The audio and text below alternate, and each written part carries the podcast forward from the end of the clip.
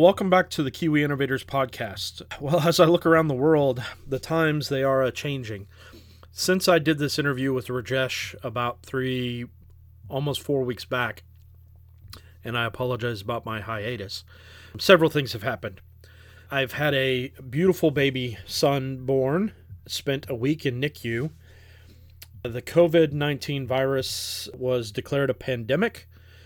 New Zealand went from alert level 1 to alert level 2 to alert level 4, and the country is now in quarantine and lockdown. Now, from where I'm sitting, that might seem like um, an optimum time to record podcasts and video blogs and to get caught up on stuff. But what's happened is is that I've gotten wrapped up not only in taking care of my beautiful son and my beautiful wife, but also in helping out with various things to do with COVID 19, to do with government agencies. So I've been doing quite a bit of work, which has been eating through my time and not getting much sleep in the evening. This interview with Rajesh is is as poignant and as good as it was when we first did it. It may actually be more so. A lot of the things we talk about, dev, DevSecOps and Agile, are even more important in uh, times of adversity like this when you're we're trying to do things new and trying to get people taken care of in in ways and in scales that we've never done before.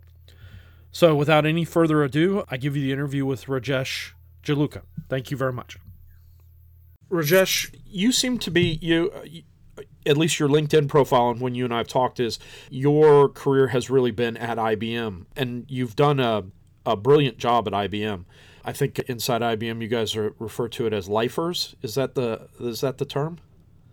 yeah, it was never planned. It just accidentally happened. No, I mean when I started my career, I really wanted to go around, work at different companies, and I, I and I did in the initial five years. But then something you know sort of clicked when I came to IBM, and I kept getting new opportunities, right, to try different things. So it almost felt like I'm always working in different company with different people, different kinds of problems. So never felt the same, like doing the same job every day. Yeah, I, I had that experience as well. It, it was, uh, I've done consulting work at a couple different companies, but IBM had that. You, you felt like you were a member of the enterprise when you were in the doing work for IBM and other customers. So, so what what was that history? And uh, you know, you went from a, a DBA and an architect all the way up through your distinguished engineer position now. How was that progression? uh, in fact, even before I was DBA, I started my career really as a, like a COBOL programmer on mainframe, right?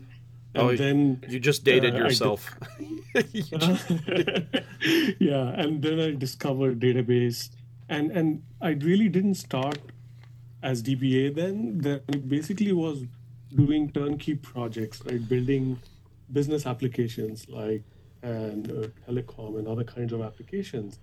But th- this opportunity in IBM, it started off as a DBA, right? So when I moved to US, they they sort of label you because they're trying to yeah place you, yeah. and so they label you uh, because your strength is in one area. So I got labeled as a DBA, but as I worked, you know, the, my managers, my peers, they recognized that I was doing more than DBA, right? And every time I, you know, sort of kept progressing from one project to the other, I, I'm, I was constantly exploring new things. Now, that's one of the things that some people may think of it as negative, but I, I'm always sort of, uh, I feel insecure, right? Insecure in the sense that whenever I hear about new things, it makes me wonder why don't I know about it, right? And I try to learn about it and try to apply it and see what projects I can go to that I can utilize that and learn more about it. And that sort of helped me through the career to get me to where I am. Yeah, you and I have a lot of that in common. It's uh, the first time somebody says something about a new piece of technology or a new way to do things, I, I get that imposter syndrome going where I'm like, oh, oh, I should know about that. Why do I not? And then I go out and I read a bunch of white papers and, and research a whole bunch of it. And I think when you came out to New Zealand to help us with the IBM Cloud project, I think you and I clicked when we had lots of discussions specifically around that particular area. That was was it was it 2011? No. Uh, no, it was more around 13 2015. 15, that's what it was. Yeah. And Yeah. you when you came out you saw right away that our project practices were really what was holding us back and you really I had done agile in the past or at least I had supported agile programs from a network architecture perspective but I had never been in the trenches with agile development and your descriptions of agile and, and how it could give us the outcomes that we wanted within the timeframes we wanted I thought was it, it made me go out and do a massive amount of research on agile and the agile manifesto and everything to do with that uh, i mean so agile is fairly mature at this point where do you see it going forward The agile as a concept is mature, Yeah. right? yes But I see that adoption is still lacking. Yeah, right? but- Every team I go to, there is still a lot of pushback uh, in the sense that people are still not comfortable. yeah And and just the day before yesterday, I was at a new uh, deal and working with all the folks to put together a solution, and I was hearing things like, "Hey, this," and they were thinking of three different ways of doing agile. Right? They were saying they had there are these legacy applications, and we need to apply agile light. There are these kinds of applications, and we need to do something intermediate. And then there are these new applications that are microservices based, that are cloud native. That's where we apply agile. And and so to me, that makes me feel that people think agile is only for the new world. Yeah, Right. yeah. But the reality is you can apply agile everywhere. In fact, you can apply agile even to things that are not technology related. Yep. Like you walk into like DMV is one example that comes to my mind. Every time I go to the Department of Motor Vehicles, it, it takes me 45 minutes to an hour, right? Yeah. And I see that they have these different compartments. There's one compartment that's only focused on dealing with passport issues. There are not that many people who come for passport. So that person on that counter sitting there doing nothing most of the time. Right. And then there are these other people who are dealing with driver licenses. They are spending so much time and struggling to keep up, and people are waiting. So you can actually take some of these principles and apply everywhere. You don't have to create different kinds of agile. Agile is agile, right? yeah So the, the point is, I think majority of agile is not about the technology or the process. I think that pretty much getting matured. People have, you know, definitions around it. But to me, 90% of this is about culture. yes It's about how do we educate people? How do we change the mindset of what agile does for for you, right? Yeah. That's where I see that we have a long way to go. Yeah, I think I completely agree with you. I think in the software development community, I think at least the developers uh, understand agile, and and they actually, when I talk to developers nowadays, they're actually looking for agile projects because they're much better for them. The place I see it struggle most is on the business and, in particular, the procurement and finance side. You get people talking about bimodal, and we need to transform what you're delivering as agile into a reporting structure that is more waterfall appearing and reporting.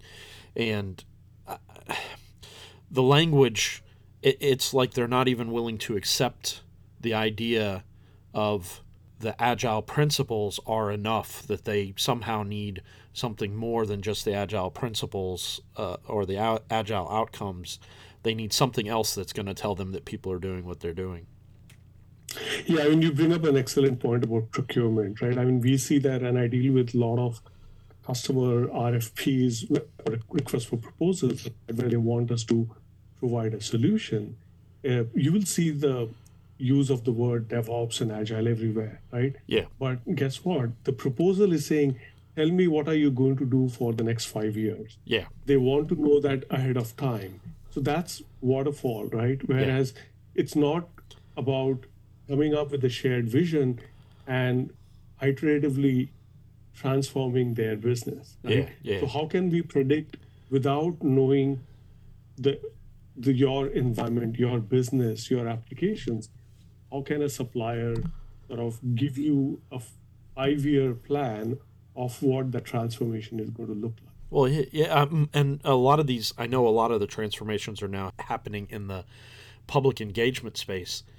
We we don't even know how the public is going to want to engage with a business in five years. So, any plan on paper for this is what the you know engagement business processes or technologies or we don't even know what the channels are going to look like in five years. So you're absolutely right, laying that out in some kind of five year plan. Some of the language that I've started using is is that we can have some fuzzy concepts around what it might look like in five years.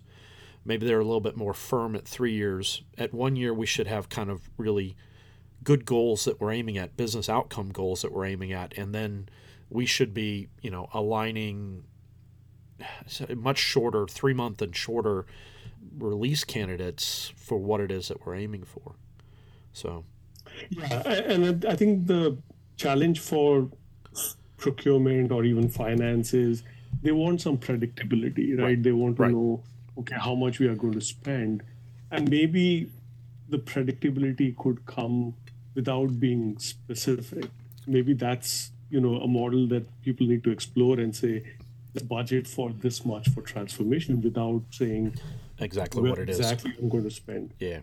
The other lever that I see is the accountability lever. So you get a lot of executives that want agile programs to go on, but they don't have time to go and see what the agile programs are actually doing. And so they want some kind of waterfall report that says that the agile teams are going to deliver certain capabilities at certain drop times. And I really struggle with that because I have conversations with the executives and I'm like, you know, we do demonstrations every two weeks. Come down and look at the demonstration and make sure we're going in the right direction. And they're like, no, no, no, no, no. Just bringing me a report once every, you know, six weeks to a governance meeting, and we'll approve your next block of stuff. And it, it's, you know, that they want to know six weeks, three months, even a year ahead of time exactly what you're going to deliver on a particular date. And then they want to hold everybody accountable to that, even though on the ground in agile development, we may be changing what we're developing every six weeks. Yeah, and that tells me that maybe the metrics is also something people need to look at, right? So instead of the report which says, have you delivered these many features or have you reduced these many incidents or have you um, yeah. met these SLAs? Maybe the metrics needs to be more business outcome driven. Yes. Right? Yes. So if your business outcome needs to be something where, you know, let's say for marketing business unit, maybe they say, have I brought in these many uh, clicks or views, right? So maybe that becomes the measurement, which means am I building something that is appealing to their customer base or not? Yeah, I think I that's actually a brilliant way to look at it because then it means a change both from the development side because the developers are used to spending times writing report reports they need to start building in features that log and track those business outcomes as part of the technology that they're implementing and the executives need to start to understand that they're going to get business outcome reports rather than feature drop reports. I think that would be a brilliant, better way to look at it. Are are you seeing? Because I'm not dealing with as many multinationals as I used to deal with when I was at the U.S. Are you starting to see an inflection point where the multinationals enterprises are now going agile for most of their at least new development? So what I'm seeing is that we still have the IT department, right? That sort of managing the IT and managing infrastructure, managing all the development. But they're not, they're still working towards IT outcomes yeah. and not business outcomes.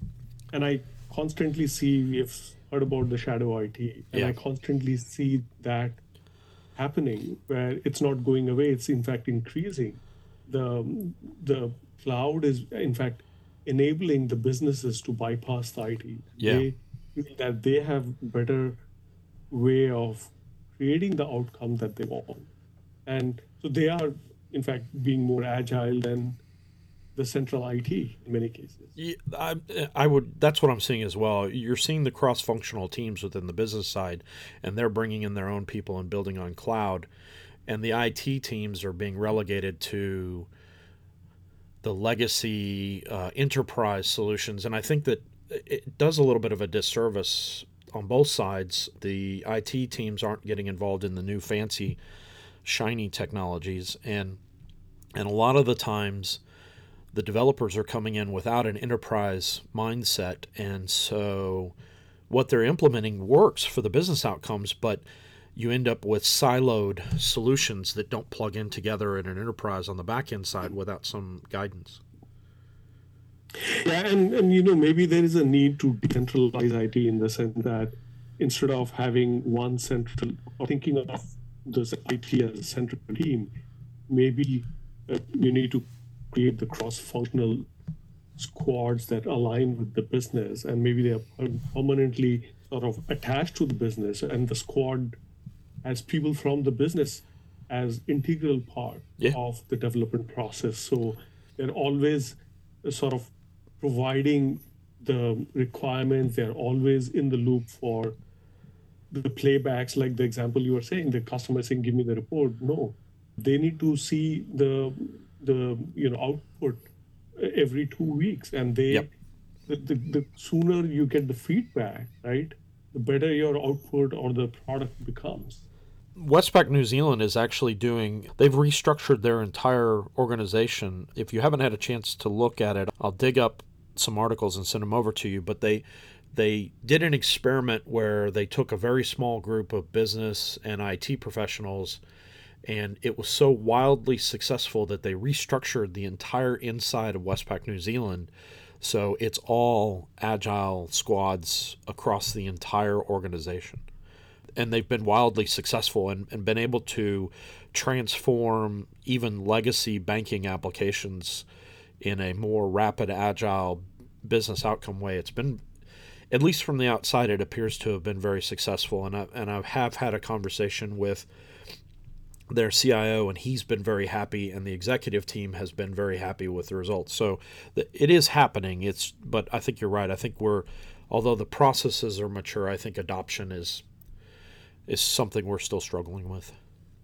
Yeah, and and you know, I mean, Westpac, we've heard about them, we've worked with them, and and they are sort of more of an exception than the rule, right? Yeah. I mean, they have yeah. been always in the forefront of experimenting and saying, "Give me," you know, like they were one of the early ones who were experimenting with microservice, right? And to say, "How do I change my business?" Yeah, and I think a lot of enterprises are still lagging behind that. I mean, I'm still dealing with a lot of enterprises who still want to enhance their data centers, right? Yeah. They're still not ready to take the leap and go into cloud or even go into containers or microservices. Yeah.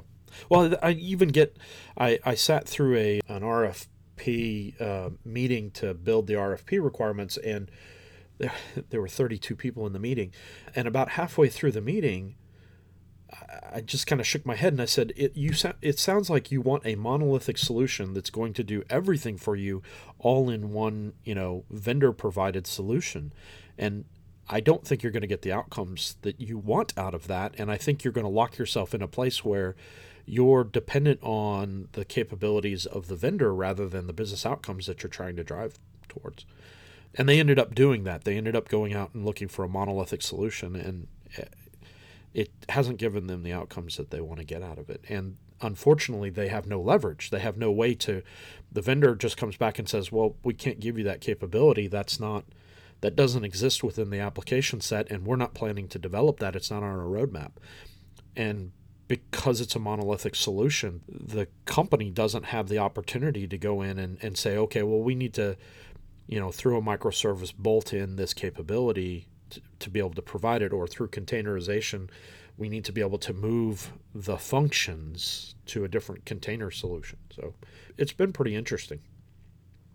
Yeah, I mean, th- that reminds me of another customer where I was working a few weeks back and uh, they were talking about this monolith application, right? And the, their question is, where is the ROI for me to modernize, right? Because I'm not making any changes. Yeah to that application. But maybe that's where the problem is, right? Maybe that's where people are not recognizing the opportunity to say, do I have duplication of data? Do yeah. I have user experience issues? Do I have unhappy customers, right? Yeah. And that needs exploration to say, you know, so it shouldn't be just a cost savings driven decision to modernize. Oh yeah, well, and I still struggle with uh, some of the organizations not doing total cost of ownership correctly. They ignore the cost of bad business processes. They ignore, you know, uh, sunk cost of technology, and they don't plan for the replacement of technology when it goes end of life as part of the cost model for the thing that they're doing. So, yeah, that I I really think it's it they don't go deep enough into what their total cost of ownership of the business outcome is for what they're doing sometimes. Yeah, and, and one big piece that they miss out, which is sort of the work I've been doing for the last three years on DevSecOps, right? Where what about security? Oh, what is the yeah. risk of keeping your monolithic legacy applications as is? Maybe you've not been attacked, maybe that has not happened, but the way things are evolving, what is the cost to the business if this data gets stolen? Yeah, or even if this data is not valuable, if this system becomes the gateway to infiltrate into your enterprise. Well, yeah, exactly. I, security is one of those things. Um, I just listened to a interview with the CIO over at Comerica, and I, think you're right. The risk assessments that a lot of the businesses are doing for new technologies make the bar very high for any new development, but they don't look at the risk impact for not doing the development and leaving it on the legacy systems. And since the legacy systems didn't go through the same level of risk analysis, they're actually not doing a, a valid risk analysis of leaving it on the old systems. So I, I did notice that you've been doing a lot with DevSecOps and the direction, and I think security has to be security and architecture have to be part of a good enterprise DevOps solution. And I've talked to a lot of software development houses recently and a lot of startups that are doing DevOps, and they don't like the term enterprise. But when I say enterprise, I mean making decisions that support all of the various DevOps projects together, not implementing, you know, enterprise technology necessarily. Does that make sense? Um, can you phrase it in a different way? Yeah, so it's so enter, the term enterprise with a lot of the startups and the smaller companies have gotten a bad bad name, right? So uh, when you go and talk with them about enterprise architecture, they're like, "Oh, we're not an enterprise. We don't we don't need to make enterprise level decisions." And I try and get them to see and understand that it's not the size of the organization that makes it an enterprise. If you only have one product, then that product is your entire enterprise. But if you have multiple products or you have multiple technology things, then making a decision like, say, we're going to build on AWS, as an example. If we build on AWS, if Sure. yeah, if a, another business unit comes along and says, no, no, no, no we want to build on Azure, well, th- that's not aligned to the direction the enterprise is going. There may be a reason to build on Azure, but someone needs to take a look at that more of is this a right fit rather than and, and the same for security security can't be something that comes in afterwards and looks at the application and says oh is this secure now well no it should have been secured from the very beginning as part of the the devops platform does that make sense Yeah, so I think so. When people, when we talk about enterprise, you're right, right? People think about enterprise architecture, but the key is to think in terms of is it a production grade? Yeah. is an enterprise grade where uh, what are the things that I'm compromising, right? Am I building something with? So you know, when I was doing the dev, leading the DevOps practice for uh, three years, things you'll be surprised to uh, learn is people were doing passwords in clear text Yeah. or Yeah. pass- passwords were hard coded they didn't have the requisite security patches or the configuration you know basic configuration settings right like there were no tech specs that were being followed right and and so basically the problem is that you're putting the whole enterprise at a risk even though you may say no i'm not building an enterprise application I'm just creating a prototype. Right. But that prototype that you're building, if that from from day one, if is not following the secure engineering practices, and you leave that prototype up and running. In fact, we had few instances, right, where people had these systems left up and running, and a ransomware came and hit those machines. Right. Right. Yeah. So when people are attacking, they don't say, I'm not going to attack this because this is a dev system. yeah, right? exactly. So they, they, that becomes again a entry point, and what other, you know, many people don't realize is that the attacks don't happen in a day. Many times, these attackers would come, sit there, maybe for a month, or they do a lot of recon, gather data gathering, and then find the optimum time to launch an attack. Yep. So, so people have to really think, change that mindset. You know, similar to the DevOps, the DevSecOps is also a mindset change of what is the risk that I'm creating by following these practices. Right. Yeah, I, and there are a lot of organizations here in New Zealand that are using the DevOps term and DevSecOps term, and they're not. They don't really. They think they're doing DevOps if they have developers building in some kind of agile manner. And I was literally in an organization, and they said, "Yeah, okay, you've developed it. Now we need to write the handover documentation to hand it over to operations."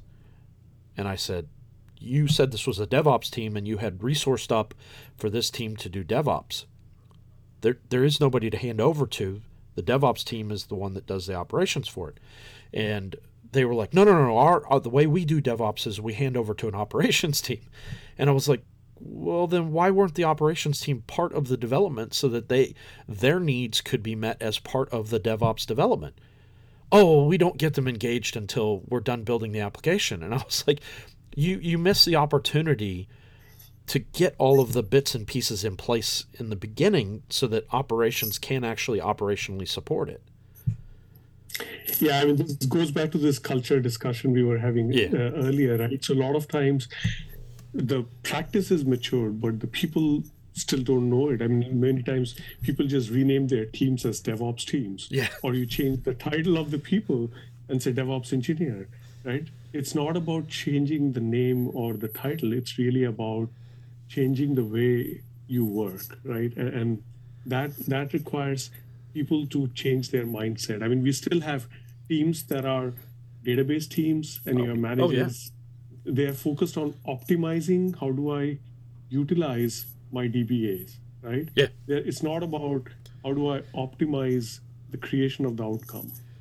Yeah, I was listening to a, a, podcast out of Europe about this and this mindset of, and I noticed that at IBM, the mindset was the right mindset when I was at IBM, but this mindset of some executives that say, well, I'm paying you by the hour to sit here and, and do DBA work, so you should be doing DBA work.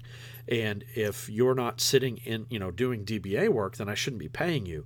And the idea that a knowledge worker is being paid for the outcome, not the number of hours they sit in a seat, is somehow foreign to some business leaders.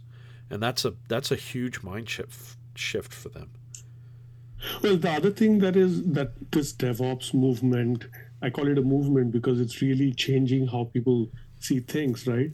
is doing is that we are not boxing people into certain skills. The whole idea is that we want people to grow and grow beyond their comfort level, right? So all these things about SRE, the site reliability engineering, is also about people with skills in different domains so they can become problem solvers, right? We, we want people to grow beyond one field of expertise. Instead of being narrowly focused they need to be uh, they need to look wide right? So if my job is to make sure that the application is up and running in production i can't rely only on my database skills. I may have to have operating system skills network skills storage skills because i may have to create automation to solve any of these problems. Yeah, and you may not have to be deep in all those other areas, but you you need to be enough to be able to have conversations with people that are deep in those other areas as, well. I did a, I remember years ago I was um, working for Blue Cross Blue Shield of Florida, and the application team, I was working as a network engineer. The application team called me and said, Hey, we've got this application, it's not working. And so I wanted to be as helpful as I could. I, I went running up there. I was ready to do a packet capture and, and tell them, you know, what I could see from the network. And I asked a simple question Well, what's your application talking to? And they said, Well, we don't know. what do you mean you what do you mean you don't know what your application is talking to they said yeah, yeah we used a code library we we have no idea what it's talking to and i went well i i can't help you if you don't even know what your application is talking to i mean i don't if you don't even understand what your application is doing how how can i help you troubleshoot your problem so yeah and you know again i i, I don't blame the people because the organizations are always trying to that, drive efficiency and right. they box them into these towers and they they the amount of work they have to do they get very little time yes right? yeah but what this whole devops does is it changes that behavior where now if you're always working with people in different skills together so you're not just working with dbas now you're working with a network guy with a web guy with storage guy and you learn and you share responsibility. I mean, that's how you grow skills. Yeah, yeah, and I, and I think, I think it. So the business here, cross-functional teams, and they, they think business going into it, but I think the cross-functional teams from the IT side is important as well because I, I think you're right. I um, the DBAs open my eyes every time I sit down and talk with them, and that there is huge value to how I mean we used to have a running joke on the network side that the network would run so much better if people would stop connecting computers to it. Uh, but but the reality is the old network only exists to attach computers to it. So sitting down with those people that use the network and understanding how they use it made us made it we can optimize the network better. So everything works better when you have a better understanding of the systems and, and the people and the business processes and, and the outcomes that you're driving through. So those true cross functional teams. So yeah, and and you know one other thing that uh, you, I want to emphasize, many people think is that once I've created these teams, they are static. They don't have to be. In fact, uh, many of these can be dynamic in the sense that if you have multiple businesses, multiple applications, multiple development going on, you, every sprint you can evaluate and say what is my next sprint. What can I kind of skills do I need? Can I swap do I need a database administrator or database designer for this sprint or not? Yeah. If I don't, then or if I maybe this sprint is more about user experience, so bring in more people in the user experience area, yeah. and and that allows and but you know maybe maybe we sort of feel more comfortable if we are doing the same thing every day. Yeah, I, it makes yeah. us uncomfortable changing our job or working with different people every other week, and that's what sort of scares people. I, I think you're right. I think there is some, at least from the worker side, but you know, going back to the culture change you and I've been talking about, I, I think a lot of the organizations they don't have these people sitting around. And uh, some of the organizations I've been in, they say things like, "Yeah, it takes us six months to fill a role." Well, you can't come to them at the start of a sprint and say, "Okay, I need this person," or "I need people like this for this role," and have to you know put the sprint on hold for six months while they go find people. Yeah, I, I think you're right. I think the business outcomes, if they've used the technology drops, the feature drops, because they were good levers that they could use. They had a good way to measure them. The business outcomes has is harder to measure based on development activities, and so I think I think the DevOps teams, I think the agile development teams need to they need to spend a little bit of time and effort figuring out how they're going to tell that story. And I, I think it's storytelling. It's how do we communicate this, the business outcome story that we're developing so that we change it from, yeah, we, we gave you a blue version and an Apple iPhone version and an Android version at the end of this drop to a, we made it so that, you know, 10,000 more people could engage with us here and we had, you know, 5,000 inputs back to us that this was a better view of how people were interacting with us. And somehow the development side needs to change their mindset to be more business outcome focused, and the business side needs to be more accepting of those metrics. Yeah, absolutely. So I noticed that you, well, when you came out to New Zealand, I think you were already an agile champion, and you've been a DevOps evangelist for the, the past five years. What do you see, at least in a larger organization, or even in a smaller organization, the role of a technology champion or evangelist? It's it's more about again. I think culture to me is the key driver, right? So, as a champion, even though you know I'm talking about technology, I'm talking about containers, I'm talking about microservice, but at the end of the day, it's all about trying to make people comfortable or look at how. So I was again uh, last month with some teams, and they were talking about, hey, how, I, how does that affect my ITIL practice, right? Right. Do I stop doing change management? Uh, and so I had to sort of explain that, you know, if you look at what is change management, it's all about managing risk. The reason why there are changes, the change controls in place, is because people are not comfortable yet that what you're going to do is going to break or not. When we bring in Agile, we are doing code drops every two weeks or three weeks or four weeks, whatever your sprint cycle is. How do you give the business the comfort that you're not introducing a risk in the environment.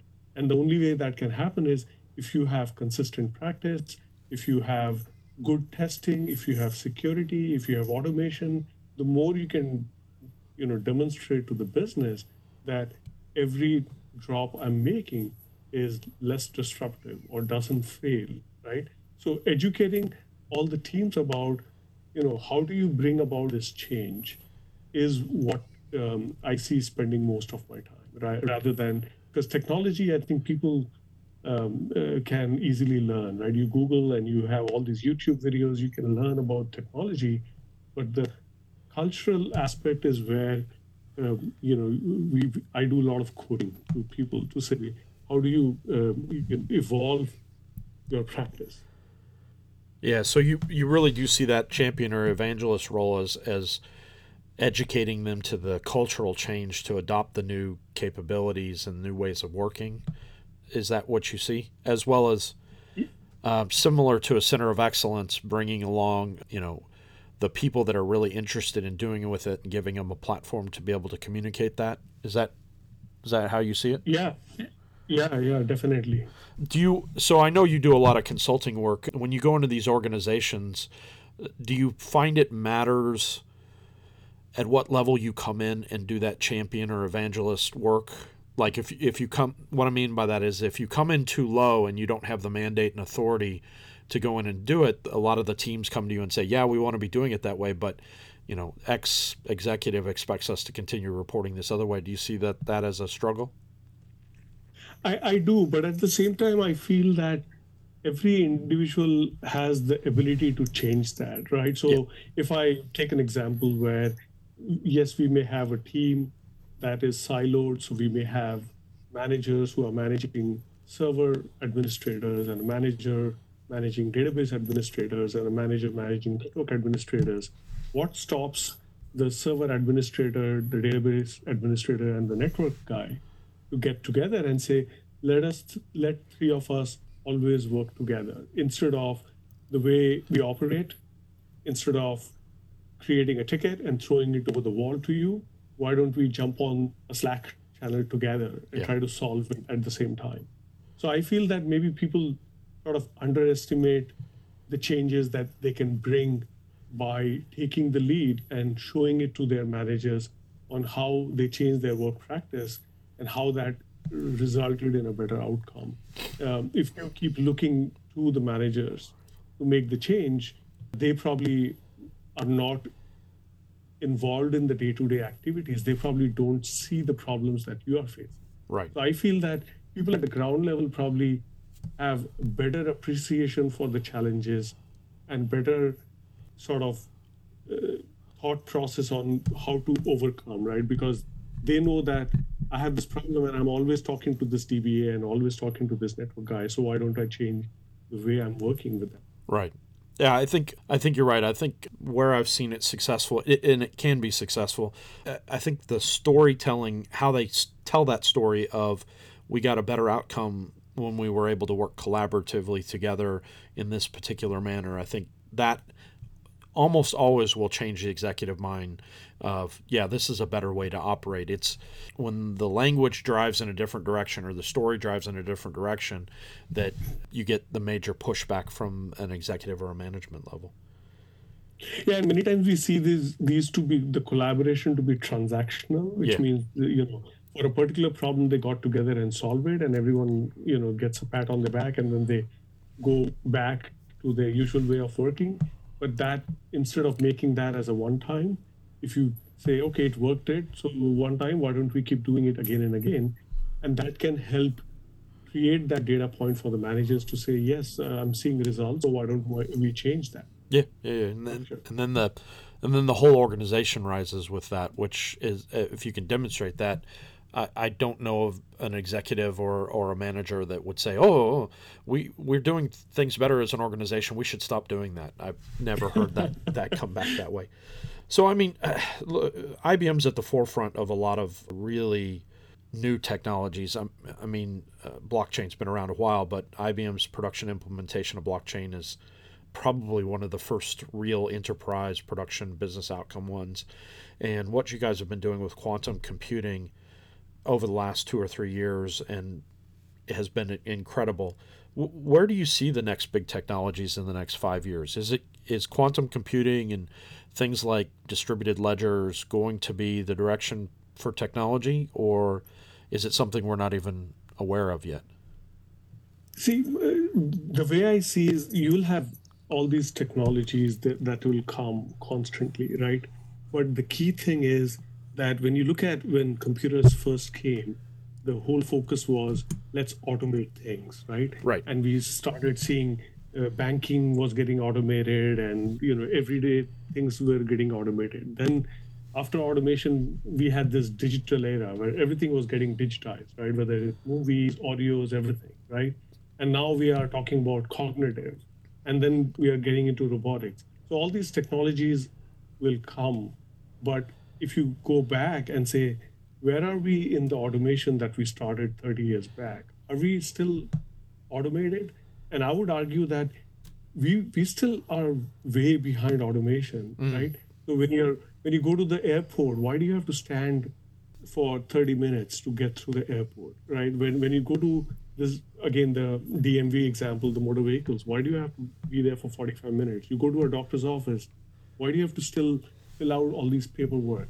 So we have made advances, but the, I feel that the adoption is still lagging. So there's a lot of catching up that we need to do. There are still a lot of barriers to adoption. Yeah. And how do we remove those barriers? How do we make adoption simpler? Is where we need to do. We can keep keep on creating all these technologies that are cool, but until we uh, solve the adoption problem, we'll always move on to the next thing without actually moving the whole society along with with us right? Yeah so i i, I agree with you. I, I think if i look back over the last 20 years we've actually made in some ways it, we've made some advances in some places but in some ways we've actually created more work for the business rather than reducing the amount of work that they do to get the same outcome. Recently, there have been some really good posts on process automation, and I think I think process automation has been coming for a couple years now, but is really starting to come into the fore.